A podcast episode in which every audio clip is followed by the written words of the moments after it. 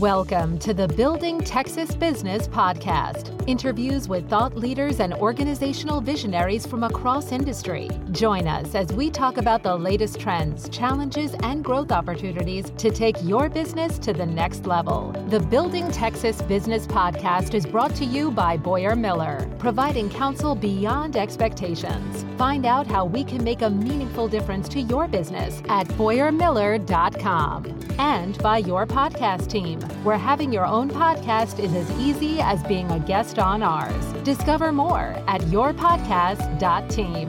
Now here's your host, Chris Hanslick. In this episode, you will meet Mike Vellano, founder and C E O of Vortex Companies. Mike and his team have built Vortex through a series of strategic acquisitions since twenty fifteen, seventeen in total, by focusing on people, process, and technology. Mike, I want to welcome you to Building Texas Business. Thanks for taking the time to join me. You got it, man. Great uh, to be so, here. Yeah, well, let's kind of just dive right in. Uh, you're the C E O of Vortex Companies. Let's start by just telling the audience, you know, what that company is and what it's known for. Yeah, Vortex is a comprehensive and full portfolio of products and services that serve to to repair water, wastewater, and and storm water assets, pipes, structures, anything that you, anything that that lives in a municipal, and municipal or or a commercial, industrial application, and we do it all non-intrusively and through what's called trenchless trenchless technology. Okay, yeah. So, I- so line a pipe without excavating. Okay, so we get to save the environment a little bit every day. That's good. I like that. Yeah. So tell us, I guess, how did you find your way into this industry?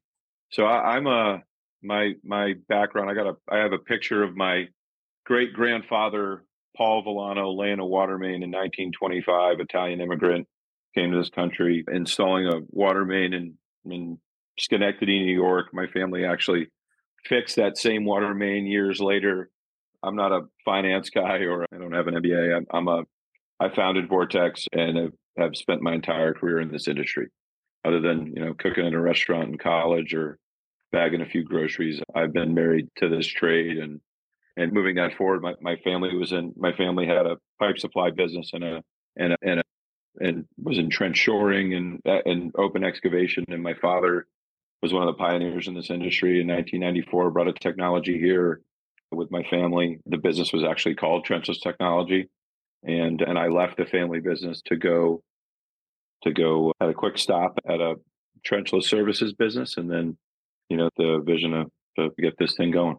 Wow. So, so in, I guess it sounds like in a lot of ways, it's, it's kind of a continuation of the family business. Yeah. I mean, if you look at my grandfather was using an old steam cable machine to lay a water main to, you know, my family delivering and supplying, you know, frames and covers and fire hydrants, one of the first waterworks suppliers in the country, to my my my father and his brothers and my uncles, who are all entrepreneurs, watching them expand it and bring new technology to, and all of them, you know, sort of systematically advancing with the industry, with water infrastructure and buried assets. And now Vortex is, a, you know, we're an innovative, we're an R, you know, we do a lot of R and D and technology development, and we And we get to do some really great things with in some pretty some pretty tough areas.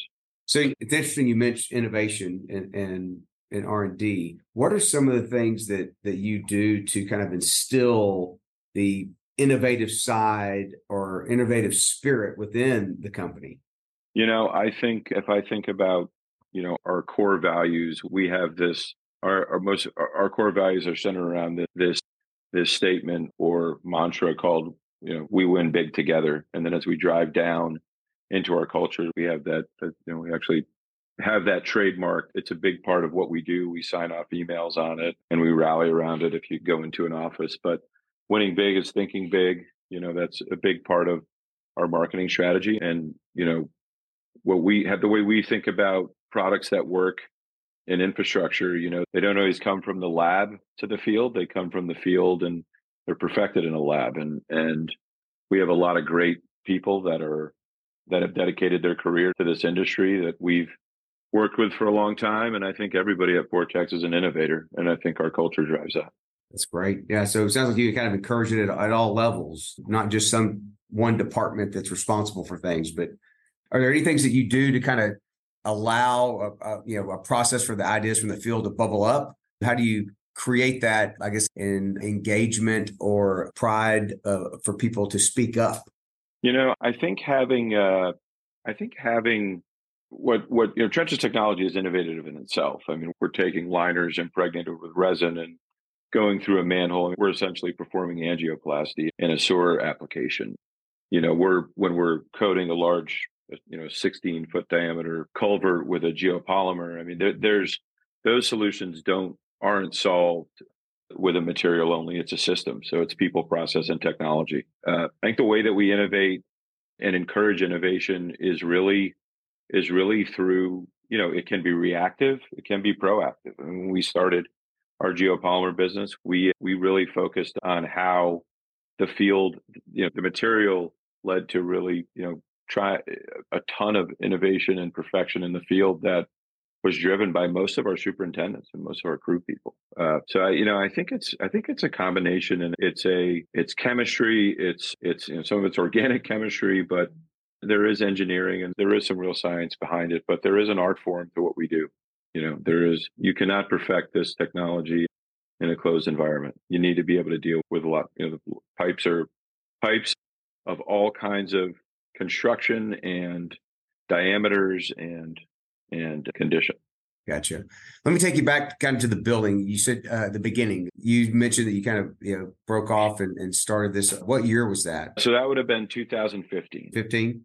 So, you know, that's, you know, the, one of the questions I like to ask, you know, guys like you is, okay, there, you had to take, get, I guess, the intestinal fortitude to be ready to kind of take that step. Say, okay, I'm actually going to do this on my own. What, how did you know you were ready? What were some of the things looking back that, you know, you thought, you know, you go, man, that was really tough. And had I known to have been this tough, may, I may not have done it. Yeah, I think, you know, I read when you're in, when you're in Y P O or you're, you're in some of the organizations that are, you're involved, you, you get some really great uh, case study. And, you know, I, there was an article about Kobe Bryant, and somebody asked Kobe Bryant how, you know, how he thought he, if he thought he would ever play in the N B A. He's like, well, my dad played in the N B A. You know, my dad was an entrepreneur, was a C E O.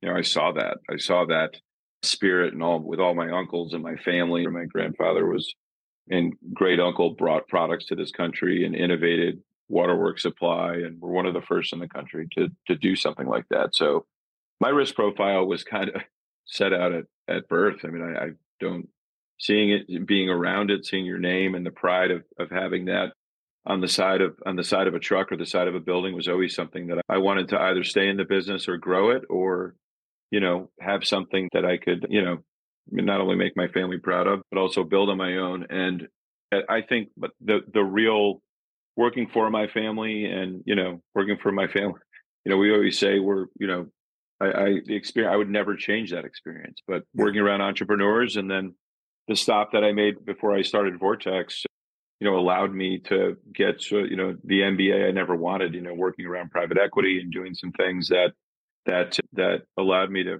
to recognize, you know, the principles of business that some family businesses don't always fully capture, like H R or fleet management or things that are, or how, you know, how you manage a P and L and things that, that are typically, you know, you know, managed at a, at a page in my Italian family, a patriarchal level, or, you know, however that comes to bear. So I think I always, you know, well, I, my my wife, I remember coming home and she had twelve, you know, Ford envelopes and was like, "What are these?" And, you know, I was like, "Well, we financed some trucks. It's going to be okay."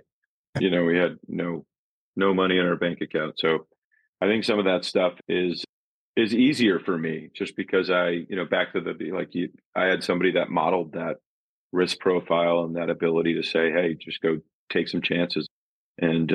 And you create your own luck and you work. That's a, it's a great story. I mean, it's and unique. You're right, because it sounds like you you almost didn't have a choice in it, right? You were just brought up through from birth, of understanding how entrepreneurs work, the risk about it.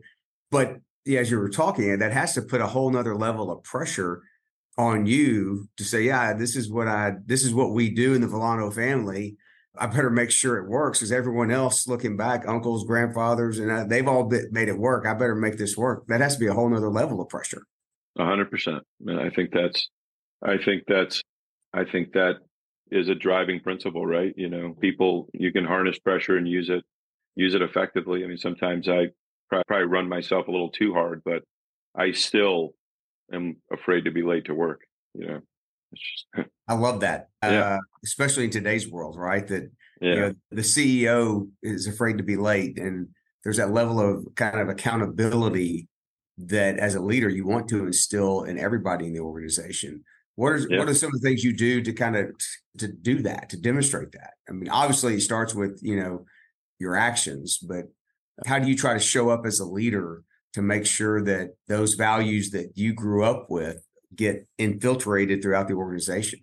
Yeah, I remember going to the first management meeting in my with my family, and and you know we, it was you know if you've been around Italians, you know you there's always a big dinner, there's always you know more appetizers than entrees on the table, good wine, or you know definitely a few cocktails, and uh, you sit there and you go and you run and you come in town for a meeting, and I remember one of our branch managers.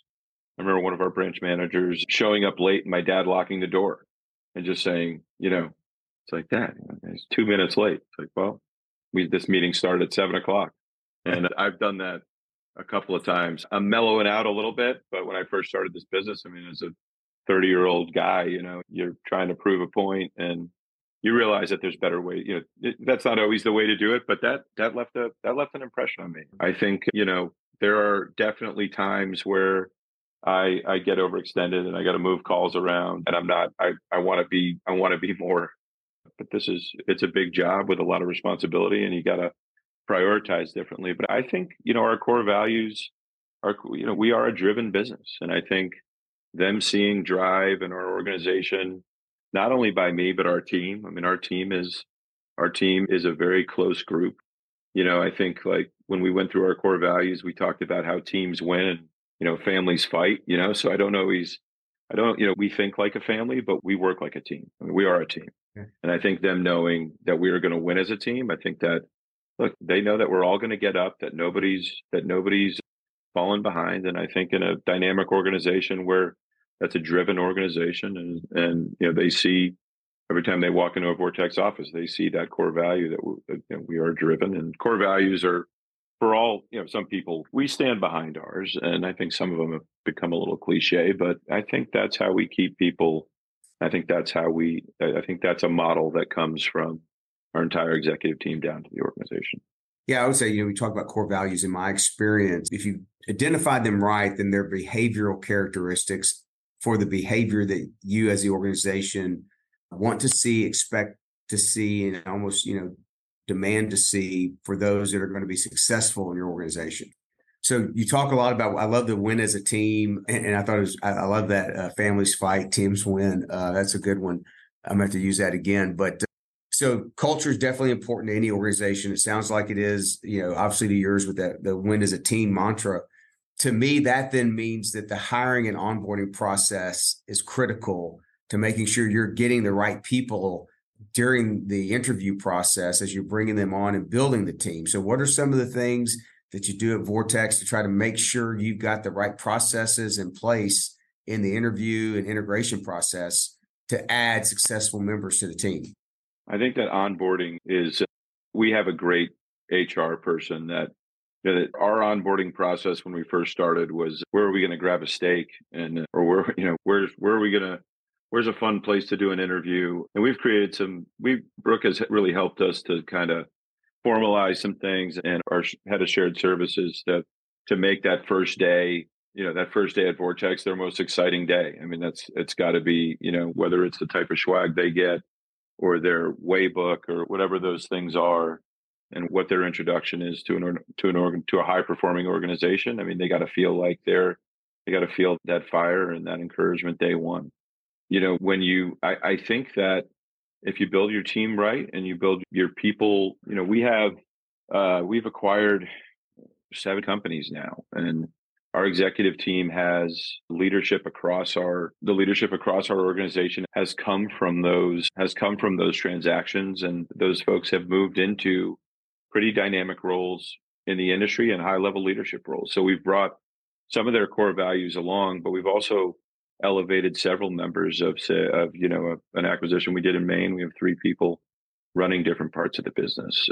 Our C O O has mentored several, you know, of our younger project managers and salespeople into roles, so they're they're going to be leaders in our business. And we have the same role, you know, for me as as sort of a sales support role that, you know, young men that started around twenty-two. One of those guys is is our is our uh, senior V P of of services now, and he's been with us for for twelve or fourteen years through through other places. So I, I think we focus on, you know, it, it is, and it's a sink or swim. Sometimes we're Sometimes, you know, we, it's we do we we do sort of police our crew, and we and, and our drive gets in the way of of really understanding, you know, and wanting everybody to be more than maybe they should be in some cases. But yeah, I think that was a bit of a ramble, but hopefully I answered your question. No, no, you did. I think it's great. You so yeah, I think in in that answer though, you you you hit on a couple of things I want to follow up on. seventeen acquisitions, uh, and that's since twenty. Yeah, that's small to large. And on I top know, of that, we've uh, grown. Yeah, I know that you recently just closed a new transaction. So it sounds like there's been a lot of growth through acquisition. You know, entrepreneurs or people that started a company, I mean, they're faced with, right, you know, how do I grow? Do I grow organically? Do I grow by acquisition? Do I do both? When's it right? So what are some of the things, I guess, that you could share from your kind of strategic thinking about when you felt it was right to make those acquisitions? How, how'd you vet that to go, okay, th- this is a good fit? Knowing, I guess, there's no sure bet. Yeah, uh, I, I, we're acquiring businesses from one million to, you know, fifteen, twenty million in revenue. So, so a few of these businesses have been smaller tuck-ins or technologies, or somebody would call them a an asset deal, or you know. So we have, and and in all of those, we've never hired a banker. We source them internally because we either have a customer or a vendor relationship, and we have some, you know, we have some. We have a little bit of a matrix that we use, you know, in the in the sense of, do they have personnel? Do they have technologies? Do they support the things that we do? Are there people innovative enough to expand? And if we can, we add value. We're not going to buy a business that we can't grow organically or turn into something that is truly going to make that business better and make our business better. Uh, sometimes it's technology, and sometimes it's, but there is always an organic element to everything that we do. We start, we add crews every day. We implement our technology developments into our own service businesses or into others, and a true differentiator in how we go to bit, like how we go to market. Up until, uh, you know, up until this recent transaction, which is a products company, a, a subsidiary that I can get into that in a few minutes. But this is the biggest, the largest acquisition we've made. And most of our product products business was developed and grown organically through some smaller, what I would call partnering opportunities with. You know, our, our we're so proud of our business out in Utah. You know, we grew, we've grown that business by, you know, twenty times from when we acquired it in two thousand nineteen with, because we had a partner that understand understood the chemistry, we understood the operation and commercial side, and together, you know, great products and a great strategy work. So wow, that's yeah. been our that's been a big part of our strategy on the product side. On the services side, We've bought, we've acquired some mature businesses. We just bought a business in the U K that we're really excited about. It's got an excellent market opportunity. It's a service business, but they fit our D N A. They're not afraid to do, they're not afraid to go out and work with difficult customers or on difficult projects or take on emergency jobs. You know, we live in a municipal world, and we really do focus on selling. We go after negotiated work. We don't just go and low bid work like a lot of like a lot of municipal contractors do or have to do, because they don't have the resources or, you know, or some of the, I think some of the talent that we have to go utilize procurement networks or emergency contracts. So it, it's a steady diet of of acquiring to build on, or just doing it grassroots organic. Gotcha. So then, you know, the next question comes, you do all these acquisitions. Acquisitions sound great and, and and sexy, and you go close a deal, but it will only be successful if you are successful in the integration process. If you've done seventeen of different sizes, Sounds like you've gotten pretty good at the integration process. So I want to talk to you some about that.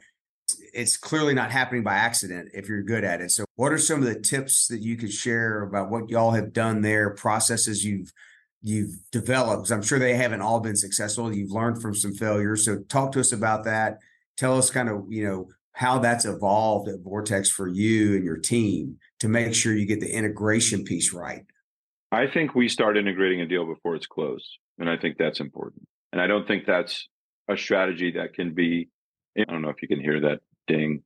Nope. Um, I don't know. And I don't know if that's a, I don't think that's a strategy that everyone has a luxury to support. But part of our story is we, you know, we, we've never hired, never hiring a banker. We are very familiar with the acquisitions that we're going in to make, both from a personnel perspective, uh, the technologies that they support, and how they think about the world. You know, we, we want we want these acquisitions to be as excited to join Vortex as we are to acquire them.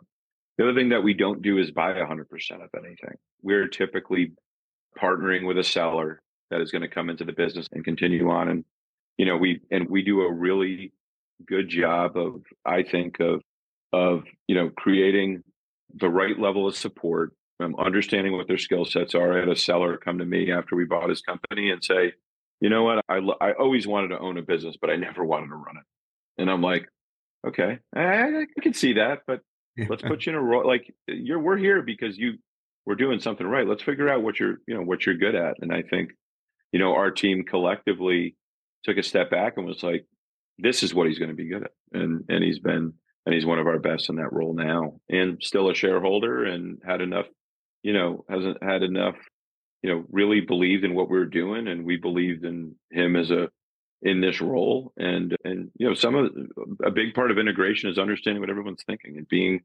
transparent and saying, hey, you know, you really stink at this.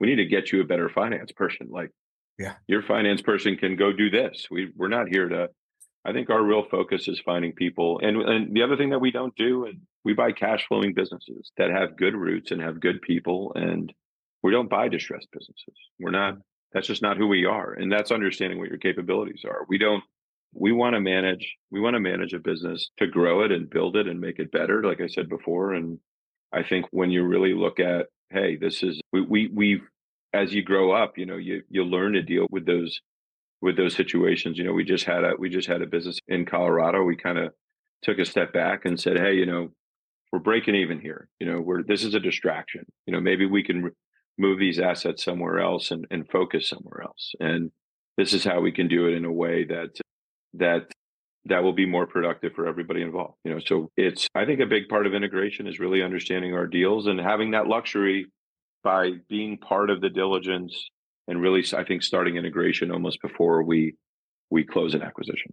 Yeah.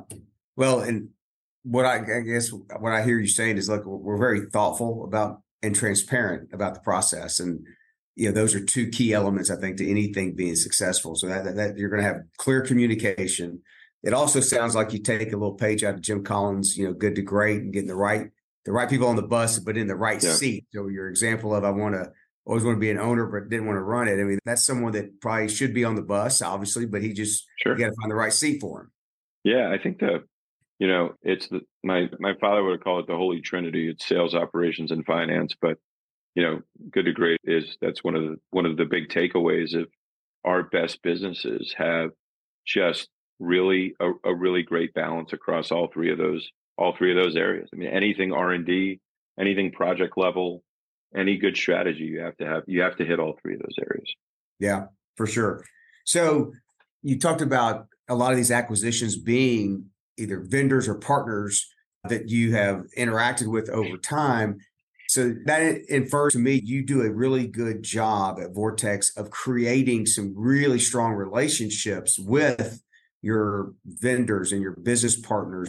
You know, so t- let's talk about that a little bit. What are some of the things you do to create and and in your people, I guess, to foster those strong relationships that sometimes lead to these add-on acquisitions and then become part of the team? Any tricks um, or, or things there you really encourage? You know, like you, you, you made the comment about innovation before. I mean, I think everybody, you know, we have eight hundred employees now. I think we have you know, seven hundred of them want to be investment bankers. I get calls all the time. Hey, you know, so-and-so's for sale. Hey, you know, this, hey, I bet you that, that guy would be really interesting in this, you know, in this role, or should, we should look at this company, you know, I think. And, and some of those have come to fruition. And look, you know, when you do that many deals in twenty in that time frame, which seems like a lot more than it is, but, you know, we did four deals in COVID, which was crazy. Wow. But we all, but, you know, I, I think a big part of that is, uh, yeah, I think a big part of that is like, we look at hundreds of deals. I mean, we still, we, we can turn, you know, we're not going to get into early diligence. Like there's some things I can look at with our team, and our team is, is, and the higher, you know, the more involved, the more involved we get with a company, you know, we might say, you know, man, the, these guys don't even know how to order material. Like they're unorganized, you know, I know they want to, but like, this is going to be a lot to fix. You know, maybe we can work together. And there's been times where we've worked with companies for years, three, three, four years, talking to them about a deal, why we work parallel as a vendor or them as a sub. And then they become an acquisition. And I think we both got better together. You know, I, I think that some of that stuff is, but there's, that's also a luxury in our strategy, but that makes our strategy sound. You know, we don't have, we don't have, you know, you look at these deals and, hey, if half of them went well with our organic growth, which is in the, you know, which is, you know, high teens to twenties, and our C A G Rs in the mid twenties, you know, it, it's, it's, it's a great story, I think. Sounds like it. As you should be. So let's talk a little bit, you know, more about you and, and your evolution as a leader.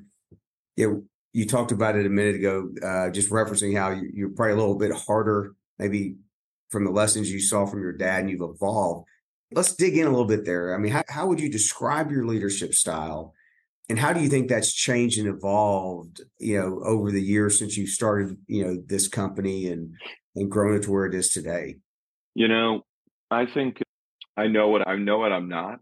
Uh, and I know that I have to surround myself with people that, uh, that, you know, you, you backfill by weakness, I think. But at the same time, you know, our, our C F O has been my partner for fifteen years. You know, the, we've had, we have people on our team that we've worked with for all of that. And even before, and even you know, going back twenty years in some cases, you know, I think leadership, I think leadership to me has evolved as I've really understood what I'm truly, you know, what I'm really good at, and having enough, and so, sort of having, I think, being intentional and having some humility and being able to say, hey, I'm not, yeah, I, you know, I believe in the one minute manager. I don't need a ton of detail. I just need to know what the issue is. Uh, and I've gotten better at, at really understanding why that detail is, I think, important. But, you know, as a leader, I think, I think gaining perspective and, you know, and listening, I think, Y P O has helped me in a lot of ways, you know, being around.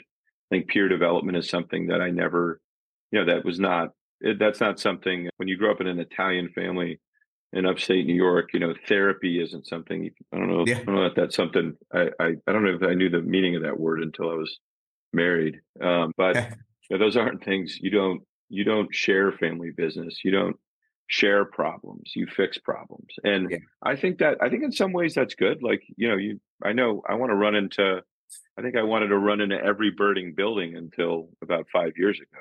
And I've started to realize that there's people on my team that are better at things than I am and can execute on that. So, you know, I, I think it's a combination of a lot of things, but I do enjoy leading. I do, I do love my team, and I like, I, I love seeing them be successful.